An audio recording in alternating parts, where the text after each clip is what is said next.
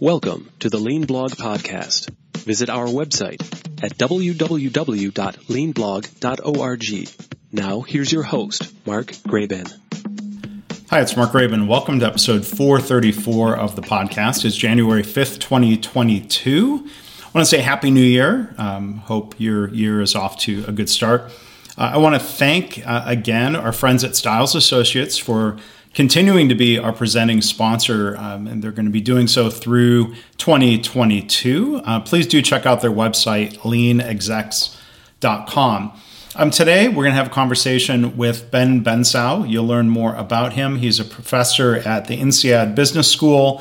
Um, he uh, has a kind of an interesting history with Jim Womack, back to the original research team that coined the term lean. So we'll jog his memories about that a little bit. We're going to talk about um, his career and work in his most recent book called Built to Innovate. And you'll hear about the connections between lean practice and um, you know, sort of the gray area then that drifts from continuous improvement into innovation. I think you'll really enjoy hearing uh, what he has to say. So for links and show notes and more, you can go to leanblog.org slash 434. Thanks for listening. Our guest today is Ben Bensaou. He is uh, an INSEAD professor. He's the author of a book, Built to Innovate Essential Practices to Wire Innovation into Your Company's DNA. So, before I tell you a little bit more about Ben, let me first uh, say welcome. Thank you for joining us. Well, thank you, Mark. Thank you for having me. It's a pleasure. And I, I, I do my best to speak Japanese. I should probably say konnichiwa or Ohayo gozaimasu. Absolutely. Ohayo gozaimasu. Yes, it's the morning for me. Absolutely. you are you're in uh, Kobe, Japan. Is that that's absolutely yes, yeah. yes, yes.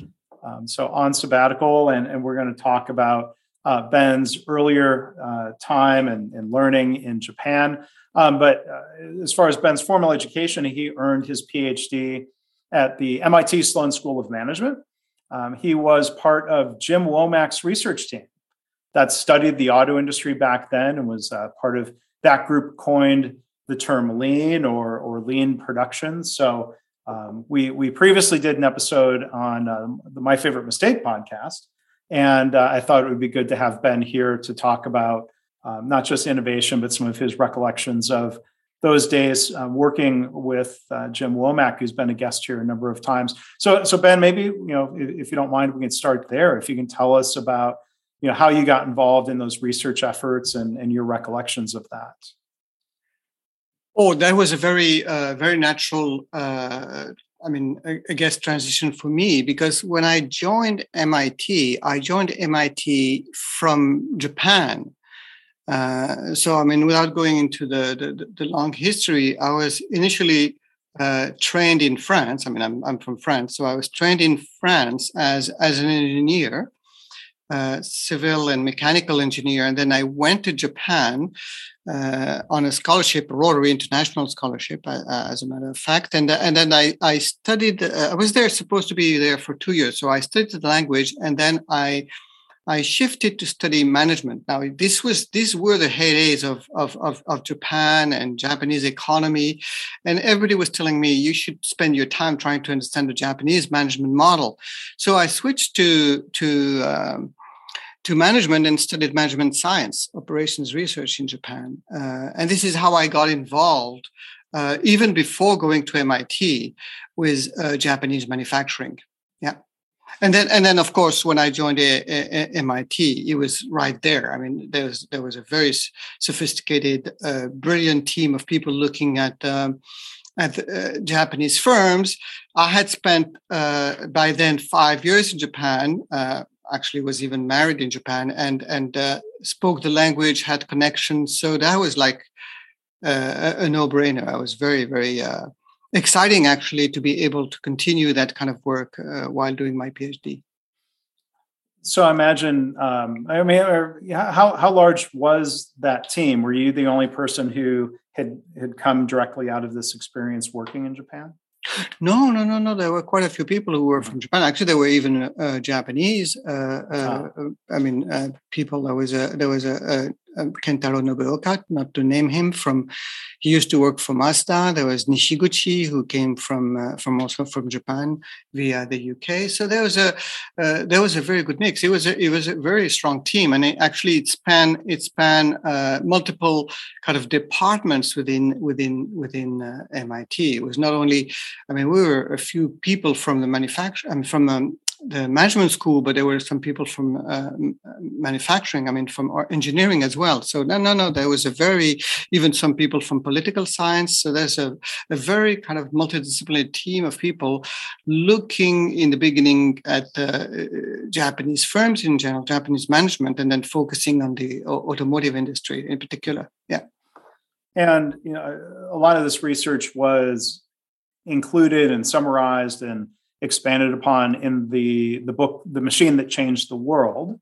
Um, I might point listeners back um, to episode 19 that I did with Jim Womack uh, well over a decade ago, sort of looking back at um, the machine that that changed the world. Um, but, but from your memory, Ben, how was the the research framed? Was there like what was there a hypothesis going into it? Was it an open ended question of comparing Japanese automakers to American automakers to European automakers, or you know how how was what what what questions were really being investigated at, at the beginning? Well, I think I mean again the the the, the the recollection I have of it, it was a it was a very multidisciplinary team, uh, not not only in terms of the uh, the theoretical kind of interest that people uh, had, but also in terms of a mixture of academics, practitioners, uh, uh, and and of course uh, students. So you you you had a, a, general theme, which was really the interest in in in, in moving forward knowledge about uh,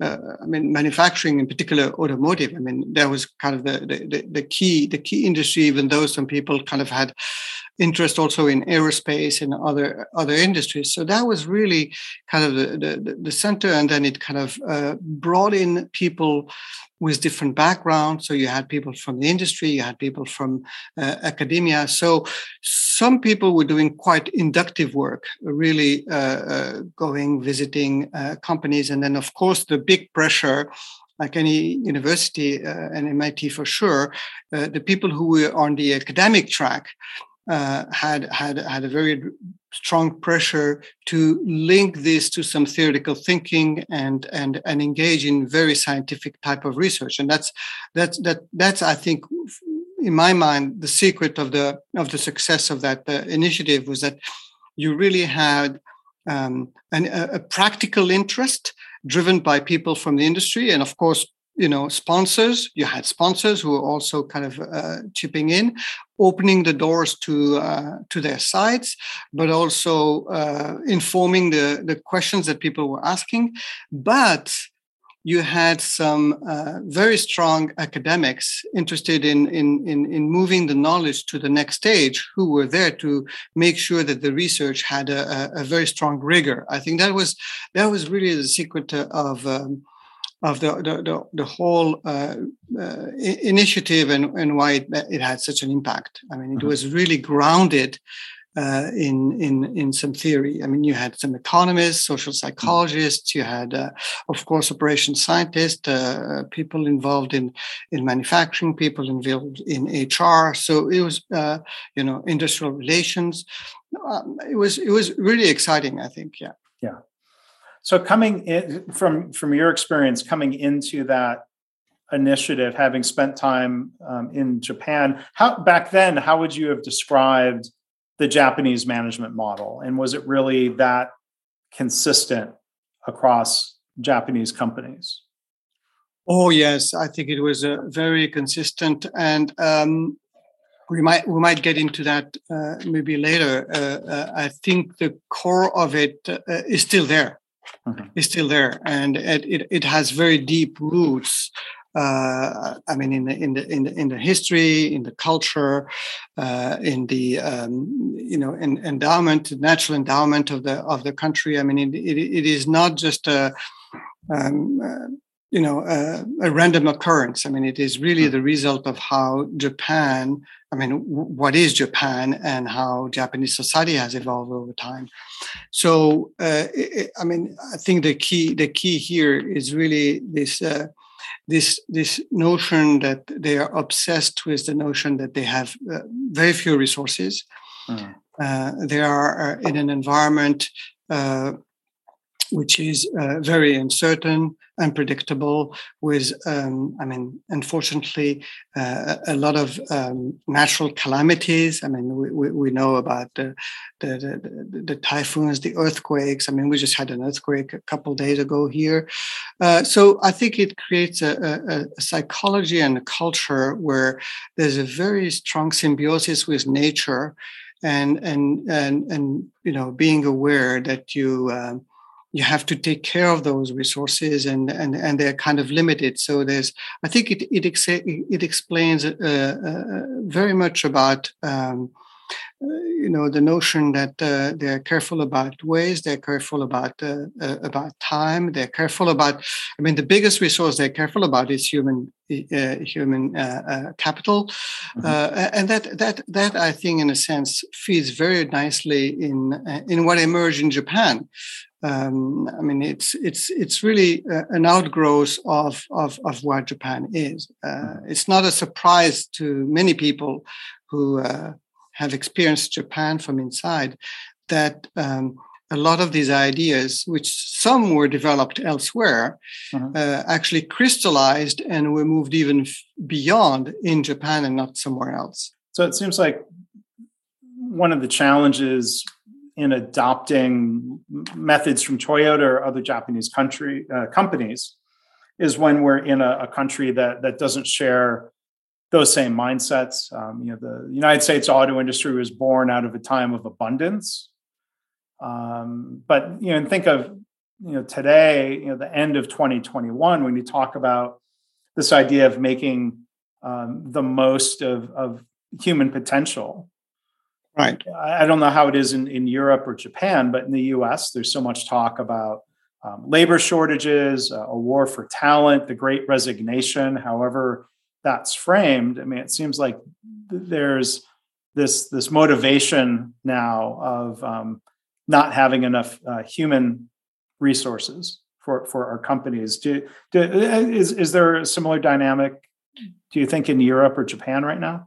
Absolutely, I think there's yeah. a very similar, and, and, and, in Japan, it it actually started uh, a, a, a, while a while ago and took a little bit of a different uh, different form in the sense that uh, you you had a, a whole generation uh, who during the reconstruction of Japan, kind of sacrificed itself to create really the the, the the, the manufacturing, the economic power of Japan, and the newer generation, which was born during the, the high growth and the bubble times, uh, didn't have the same motivation of uh, working for life, for instance, which was kind of one of the pillars of, of the, the Japanese management system. So I think there was a lot of questioning uh, of that, and I think there's there's some sort of a, a, convergence. I don't want to necessarily relate it to the the, the the, the climate movement, but there was a there's a kind of a general uh, you know uh, movement towards uh, you know uh, being uh, uh, mindful of the resources whether they are they are human or natural or or, or productive. So um, and, I think there's a there's there's there's a context that is becoming kind of general to everybody. And and uh, I think Japanese companies and Japanese society might have faced that naturally a bit earlier than the others, and and and and and discovered that. Uh, I mean, again, taking into account that this is an island country with very few resources.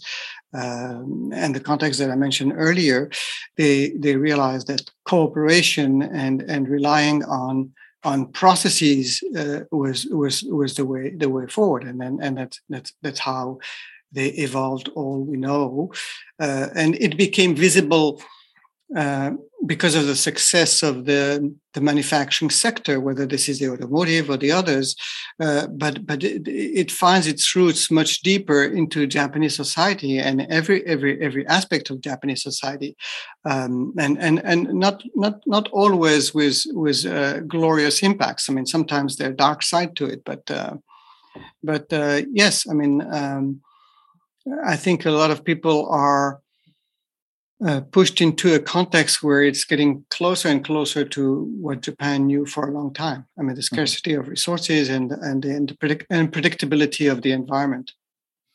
And so, a lot of that you know, uh, unpredictability is a global um, situation these days for sure. Um, but you know, hopefully, there's there's more motivation, whether it's manufacturing companies or healthcare organizations, to help maximize people's potential. Um, and I think right. you know there's there's productivity benefits to that, quality benefits, but you know look at you know especially in healthcare, um, you know there's so much waste and frustration even before the pandemic, and there's a, right. a an additional layer of exhaustion and fatigue and burnout.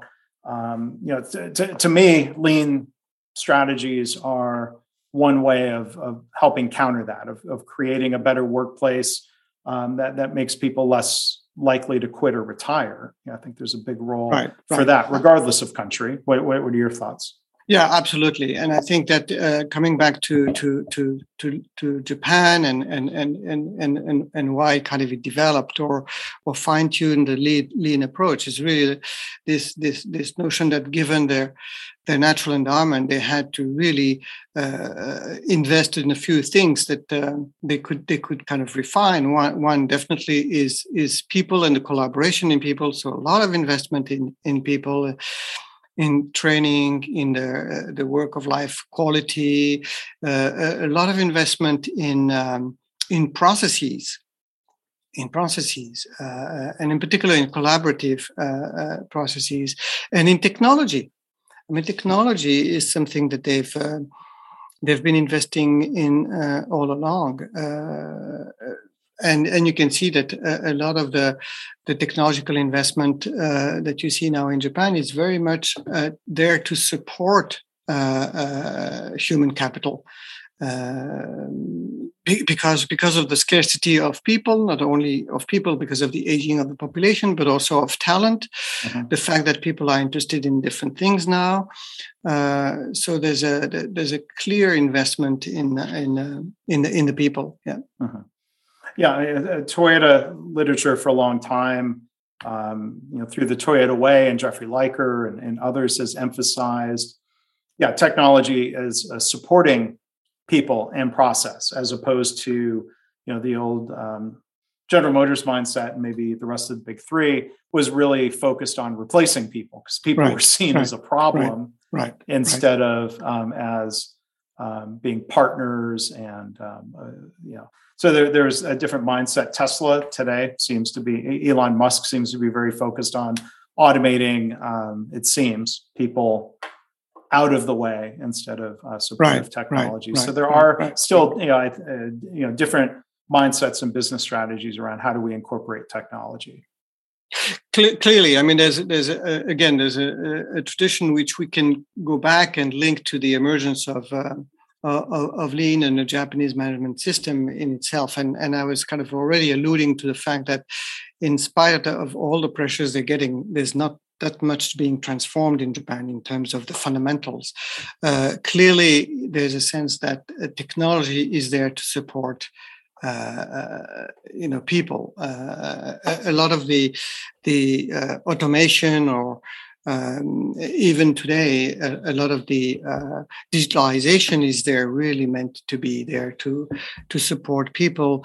Um, um, there's a very strong sense also uh, we haven't talked about it uh, and comes out of the whole structure of the Japanese economy is this obsession with the customer as well uh, and and um, and and the service to the customer. Uh, and this is something that uh, that pervades life in, in, Japan wherever you go. So I think this is this is also another pillar of of um, how Japan is thinking about this this evolution, if you will. Um, so before you know talking more about innovation and the connections to lean and in your book and all, I do have one other question thinking back to your time working with, um, I'll call it the Womack Jones and Roos yes. research group, um, uh, not to ignore, uh, not to ignore them. Um, but coming out of that work, um, I mean, is is there a, you know a concept or a takeaway from that research or the book that wasn't widely understood, like something that you wish business leaders or students would have taken away from that research that that people might have missed? It's not necessarily something that people might have missed, uh, but but uh, and again, maybe it's a it's an unfair comment I'm going to make, but um, um, I mean, by the way, the, the, the research program is still continuing, so it's not like a, mm-hmm. this is this is this is still a moving target. I mean, people are still doing sure. research, and and and and you know, and and and Toyota and the others are still kind of uh, you know innovating, moving. I mean, maybe at a, at a uh, at a much more strategic level, there's some interesting conversations to be to be looked at. But I, what I think, and it's I, I, don't know how it would have been uh, easy to capture this, but I think that. Um, what I see very often, people when they look at this kind of work, they they they they look at the the the, the solution. Uh, what is uh, what can I do tomorrow differently? And and and and uh, and by the way, a lot of uh, companies, I mean, in Europe and I know in the US, have embraced a lot of um, what was um, you know discovered uh, during that research. But I think what is really difficult is to understand that it's um, it's a mindset. Hmm. Um, it's it's something much more much more deeper. It's not just a question of, of, a few tools and techniques and a few gimmicks that you can apply superficially here and there.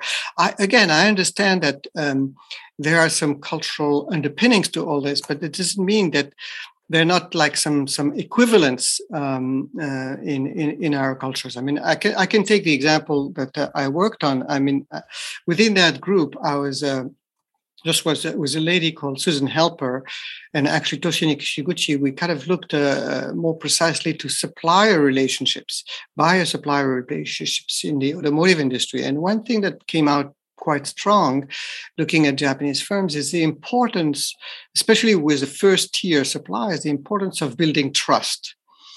Now, when you think about a concept like trust, you say, "Oh, okay, now this is uh, the way the Japanese do it." I mean, you know, it's it's it's it's deeply culturally bound, uh, but that doesn't mean there's not uh, structural equivalence to trust in, let's say, in the U.S. market. Maybe there are some legal underpinnings to it, but but you may build trust differently, but it doesn't take away the importance of trust in mm-hmm. relationships and how you build it. So I think that's where I think, um, and maybe the, the research will continue in that is is to try to go to the to the um, to the core essence of, of, of, of the lean model and understand what is the state of mind and actually try mm-hmm. to to to work on the embedding the state of mind rather than focusing on the i don't want to call them gimmicks because they're not. They are very important techniques and tools but but what is underneath those tools i think is also important to embed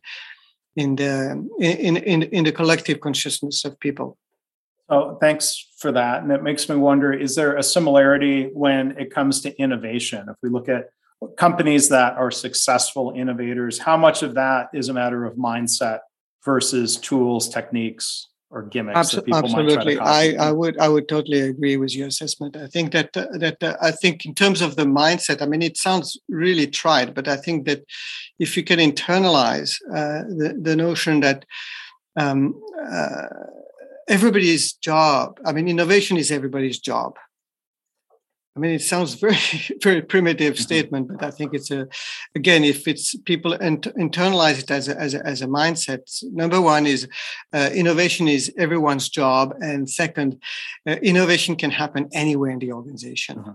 And and uh, I've I've been, I've been kind of working uh, with companies for about twenty years now, training and coaching uh, different organizations, helping them develop a culture of innovation. And what I I find still is that there's this uh, again mindset, this uh, uh, I don't want to call it a culture, but this feeling that um, innovation, when we talk about innovation, it's about a, a, a, brand new blockbuster product, or or it's about coming up with a, a new business model.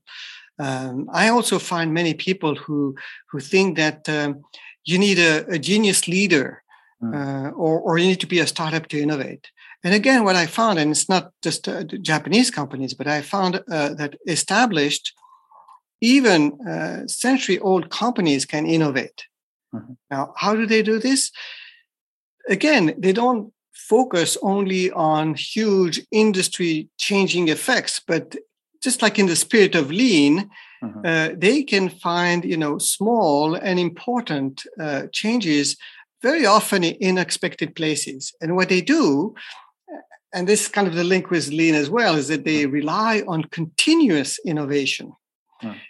Innovation of every kind and uh, driven by everyone in the organization. And this is where I really thought that uh, what I had seen in uh, these innovative companies that I followed around the world uh, is that this was somewhat of an extension uh, what we were talking about about lean this this uh, this uh, obsession with the collective uh, capability the obsession with it's almost like after after cost control you do quality then you move to lean and then the next step is really again driven by the customer obsession going to innovation because innovation is simply again uh, being obsessed with the customer but with the mindset of looking for new ideas not simply improving mm. existing processes. Yeah i mean when you talk about innovation is everybody's job. That's an extension of you know this idea that continuous improvement is everybody's job. If you know i always add the if if there's a culture that makes that possible because if somebody listening to this were to say well okay in theory continuous improvement or innovation can happen everywhere. I don't see it because I'm just told to show up and keep my mouth shut and do my job and do it the way I was taught. And they never ask me what I think. Well, that that that, that doesn't describe a culture of improvement or a culture of innovation again this is very powerful what you're saying mark because i think this was also a little bit of what happened in the beginning the hiccups people when people tried to implement japanese uh, uh, management approach i mean they, they they they took the outer layer i call the outer layer mm. of the mm. onion which was the artifacts the techniques the tricks if you want to call them you know uh, of, of of the japanese management system but did not realize that it was the fundamental was a trust in people. Uh, the fundamental was was um, um, you know uh, relying on on, on on, on people. There was really uh, the foundation was a participatory type of uh, engagement with people, uh, and I think here the same thing. When when when I mean uh, innovation being everybody's job, well, the, the the the key thing is that it has, I mean, senior management and middle management has to give people permission to innovate. Mm-hmm. I mean, you can just can't just say to people, "Okay, I want you to innovate," but you're not supposed to. I mean, there's, there's, mm. there's, so you have to create, a, as you say, a, a, culture, an environment where people feel that they they have the permission to innovate. In fact, I, I would say that people need three things to be able to innovate. One is they need to feel that they are able to do it, which is that they are allowed, that they have permission. It is not only the job of the senior leaders or the R&D department, but anybody is recognized and it's almost uh, encouraged and expected to to innovate and it can be within the the sphere of their own job. Second people need to feel that they are capable. I mean so how many times I hear people when we start a program on innovation, people tell me, "Oh, I'm not a creative type. I don't, I don't, mm. I don't know how to do it." This is we have people who specialize in this. So uh, my job, as you said, you know, is to come, show up, and do what I've, I'm, I'm, I'm supposed to do. And this is what uh, what I call the execution uh, engine. Mm-hmm. Uh, so people need to be uh, uh, need to be trained. They need to be given the tools. They need to be given time and, and, and, and space to innovate. And it, again, I can give example. It doesn't take a lot for people to start a habit of getting involved in any kind of uh, innovating activity. And it can be simply spending time with a customer, observing mm-hmm. what's going on, yeah. you know, with a different mindset. And then thirdly, people need to, to be, to feel motivated to innovate. So uh, this is where middle management is is is, is very key in in giving them uh, i mean first senior people to inspire them about innovation then uh, people giving them autonomy challenges recognizing them when they come up with new ideas. Uh, again it's one thing to say oh innovation is everybody's job. Nobody's going to argue with that one. But it is important to create an atmosphere uh, a culture and by the way, this is what the Built to Innovate the book is about. It's about how do you embed this um, notion of continuous innovation uh, using a very systematic approach. Again, one mm-hmm. thing I learned from Lean is about processes, tools, and making things systematic and repeatable.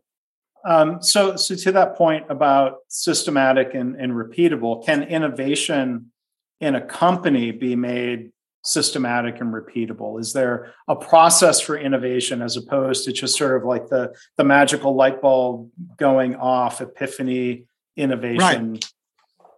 Again, you you you you, you remember how uh, my, my my opening by saying that uh, uh, in a lot of companies people think that innovation is about the genius moment, is yeah. about the epiphany, is about, and it, it and by the way, it's usually associated with the the genius founder uh, mm-hmm. and this is why, by the way, I mean it's um, uh, it's a small distinction I make, and I explain to people.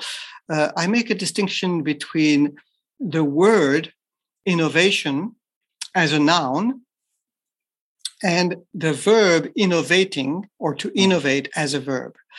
And and and and, and it came to me just kind of observing the, the, the, attitude of people and the feeling of people when I when I when I talk about innovation.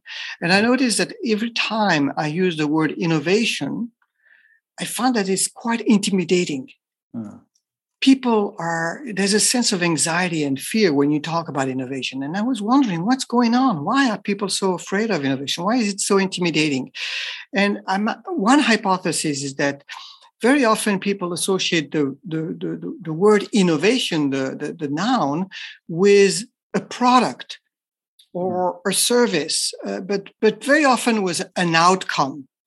An outcome that they think they're expected to deliver. So, if they go to an innovation training, they have this kind of uh, uh, feeling that when they come back, they're expected to deliver uh, the next product. Or the but but but I noticed that if I use I mean, it also happened by chance, but when you use innovating or you say, oh, we are here to learn how to innovate, there's a big difference saying we're going to learn innovation and we're going to learn how to innovate.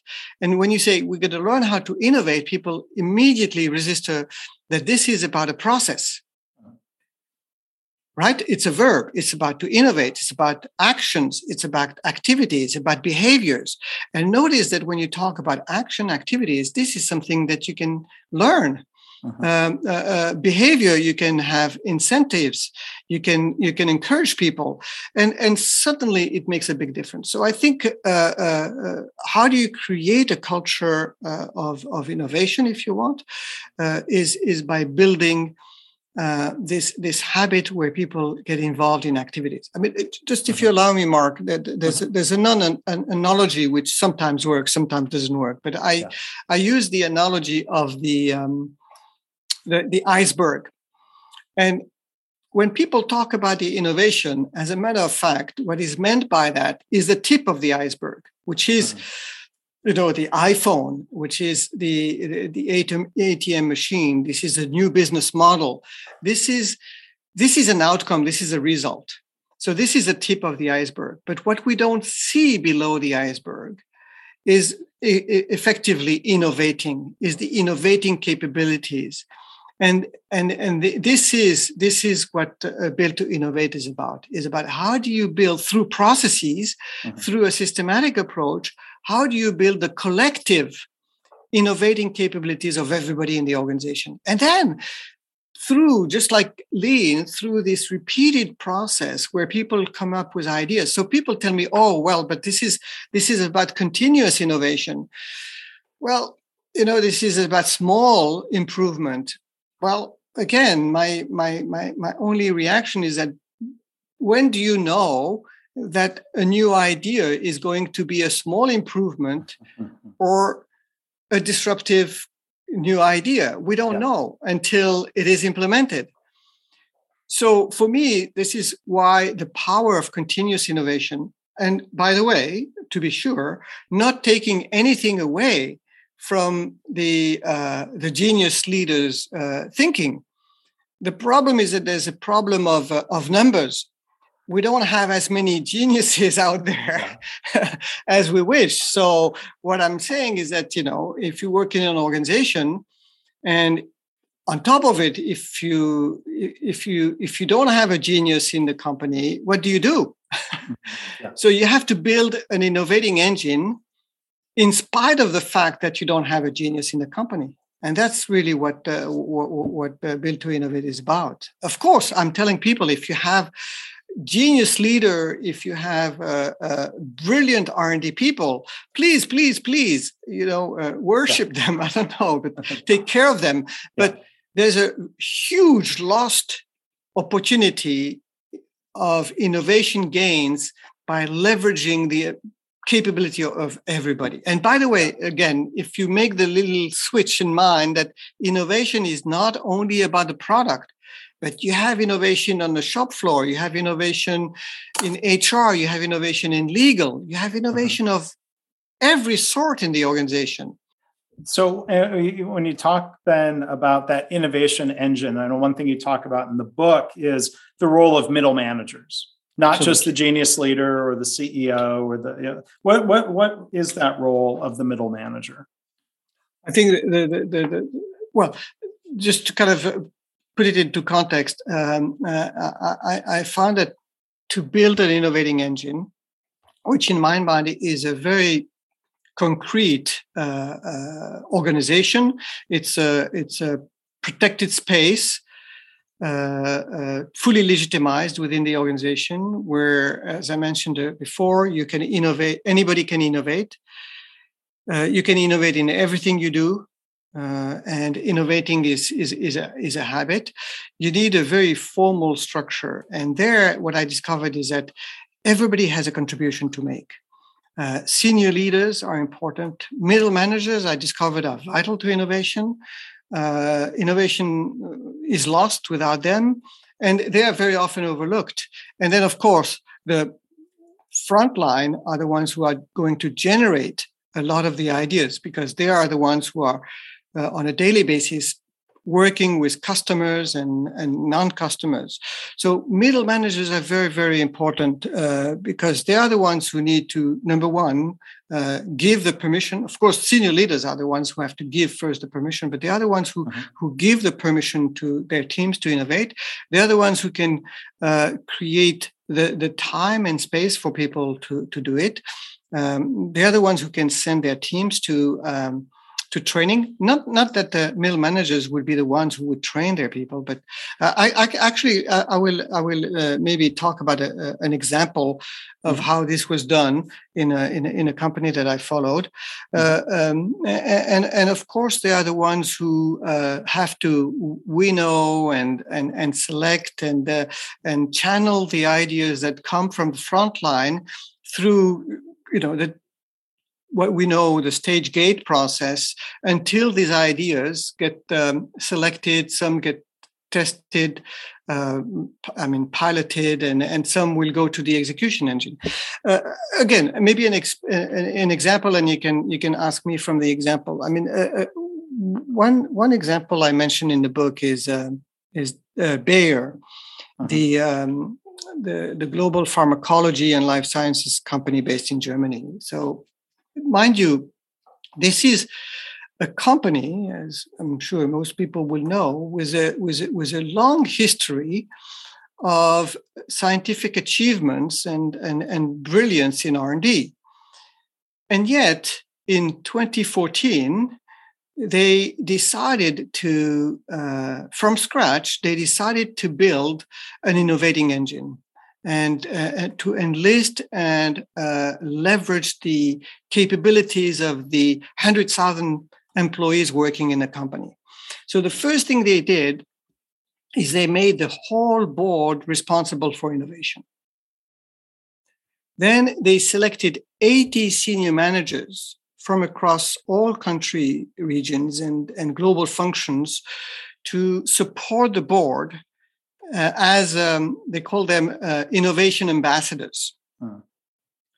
Now, these ambassadors spend most of their time with middle managers, explaining innovation, uh, getting them trained, uh, supporting, sponsoring innovation. And a key to their success is that they built for this to support these middle managers. They created a formidable support structure. They, um, I think it was between 2016 and 2020, they trained and certified a thousand innovation coaches, ah. which were um, activated locally across the whole organization. So mm-hmm. now you can see that a middle manager who believes in innovation doesn't have to uh, doesn't have the resources to train people and to to follow projects, but they have this formidable central resource where they can just call on local coach to come and train and support an individual in their team or you know a, a, project in their team. And and and they just have to make sure that people have the permission and they have the the political protection to be able to follow the ideas. So this is where the, the middle managers are very important. And then just to finish the story about bayer what they did for the the frontline people they created a space where everybody could get involved. So they created uh, what they call WeSolve. It is a digital platform where any employee within Bayer uh, can post information about uh, a problem they're struggling with and invite ideas and insights from anybody else in the, across the company. And this has been a, a tremendous success. I mean, mm at any given time, I think they have about 200 challenges posted on the on the platform. I mean, it can be as simple as a frontline worker in Spain looking for ideas about how to help farmers, uh, uh, you know, regulate their pesticide in, in, in input, or uh, uh Indian manager looking for uh, ideas for brand name for a new product. Mm-hmm. Forty thousand people uh, have participated in this in this platform. And and Four, actually 40, just to give 40,000 now I should tell you they told me that only 50,000 people within the the whole company speak English and the the, mm-hmm. the, the, the, website is in English. So this is yeah. a huge uh, participation rate. But yeah. what really impressed me the most looking at the statistics is that out of the so challenges are sent and then people submit uh, ideas. And out of the best ideas two thirds of the best ideas come from a department or a function different from the one mm. where the initial challenge was sent. Interesting. So this is very interesting, and it kind of again shows how they're leveraging the innovating capabilities from across the whole company. Uh, so, so for me, this was this is a very good example of how they systematically, starting in 2014, systematically built an innovating engine where everybody is involved and where you can see the middle managers are really the key because uh, mm-hmm. uh, they are the ones who are, you know, uh, you know, winnowing all the ideas. They are giving the permission. Now they have a support structure that's very important. And this is another very important component of an innovating engine in my mind. Yeah. Yeah. yeah. So it speaks, what, what you're saying there uh, speaks to the power of cross functional collaboration, breaking down silos. Absolutely. Yeah. Yeah. Um, so as uh, we're, we're a little short on time, but maybe one other um, question for you. You know, uh, if, if people think, I think sometimes this is a misunderstanding about lean, especially when we talk about standardization or standard work sometimes people propose the idea that lean stifles innovation. What what's your response to that? I'm, I'm guessing you would disagree with that statement, but I'll ask you to elaborate. I, I, I guess I guess uh, what um, uh, what I like uh, in in a sense in, in, in lean and uh, and what brought lean and and again the extension um, that I'm proposing with with Built to Innovate is the power of process. Uh-huh. I mean, having a process, even if it's standard process, does not necessarily stifle uh, uh, uh, innovation. It just it just kind of first legitimizes whatever you're doing so in this case if you if you if you give people tools and a process to innovate uh, it, it, it's it's a way to legitimize innovation it provides people with with a, a, language to talk about innovation and what they're doing and and a process is just um, uh, uh, for me, uh, the same way as tools, I, I equate them to a checklist. It's, it's just a checklist. What you do inside a checklist can be you know uh, o- open to, to to to the context open to what what is happening there. Uh, and and i think this is this is lean is the same. It's really about having a, a, structure uh, um, a set of checklists that you follow uh, but you have to make decisions uh, at each step, and that that, that requires uh, uh, initiative, that requires innovation, uh, creativity. So for me. Um, uh, pe- pe- people equate the notion that because you have a, um, a process that guides, structures your thinking. I mean, a process is a way to structure the thinking. What comes out of the thinking can be very innovative, can be very revolutionary, but at least uh, it creates a, a, structure that can follow people. The other thing also I would say is that of course, I'm not talking about the, the, the, the, people who are naturally innovative or very creative, uh, even though I could argue, but I'm not a brain scientist, that they might follow a structure in their mind, which they don't are not conscious about. Mm. But if you if you try to uh, train people uh, to become uh, innovative, you, you might want to give them a few tools, a few structures to start with to build the muscle and then once they they have uh, internalized some of the key structures, and these are very general structures. I mean, we're talking about looking at your customer, uh, listening to you know what I call the silence of the customer, looking at non-customers, and the process give you structures about where to find them.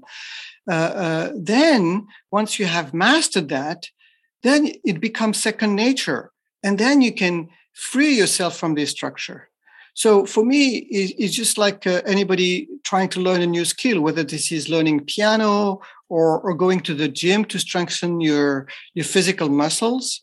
You need some equipment, you need some structure to start with. But once you have established a certain level of competency or fluency mm-hmm. or creativity, then you don't need the tool anymore. You can mm-hmm. just, uh, you, you can free yourself.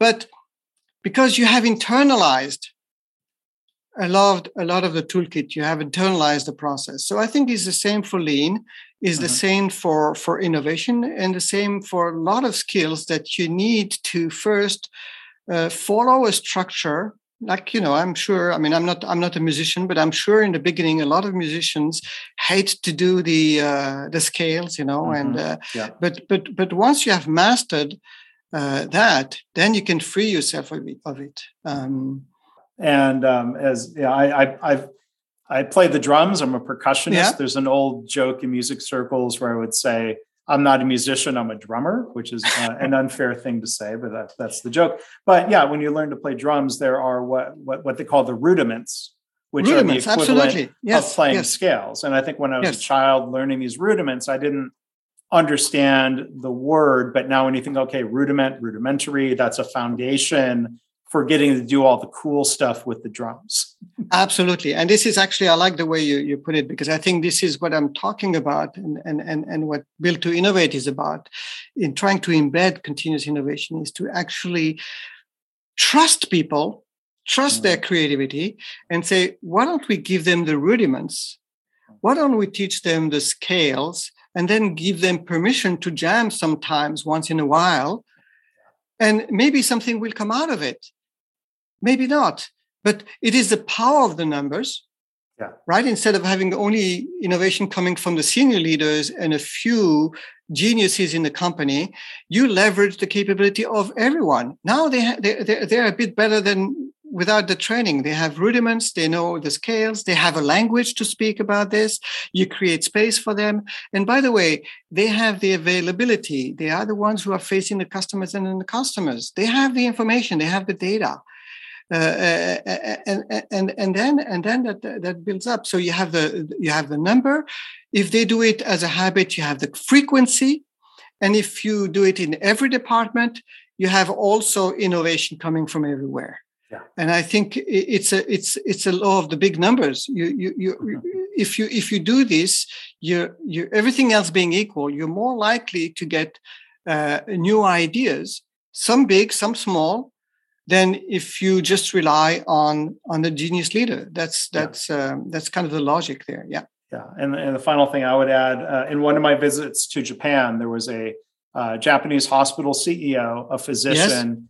who knew lean. He GE had tried teaching him Six Sigma, and he liked lean and TPS better. But that's that's a story for a different day. But mm-hmm. his his main insight, and this was really powerful. He said the best way to find a big idea is to look for many, many small ideas. Absolutely. Absolutely. we, a lot of times we obsess on looking for just the big magical epiphany moment. And uh, I, I, appreciate the way you emphasize process and structure and, and culture as a way to be to be innovative. And also, I discovered that very often, I mean, uh, some of the big ideas are actually a conglomerate or a connection of a lot of small ideas. I mean, there's mm-hmm. no big idea that's alone.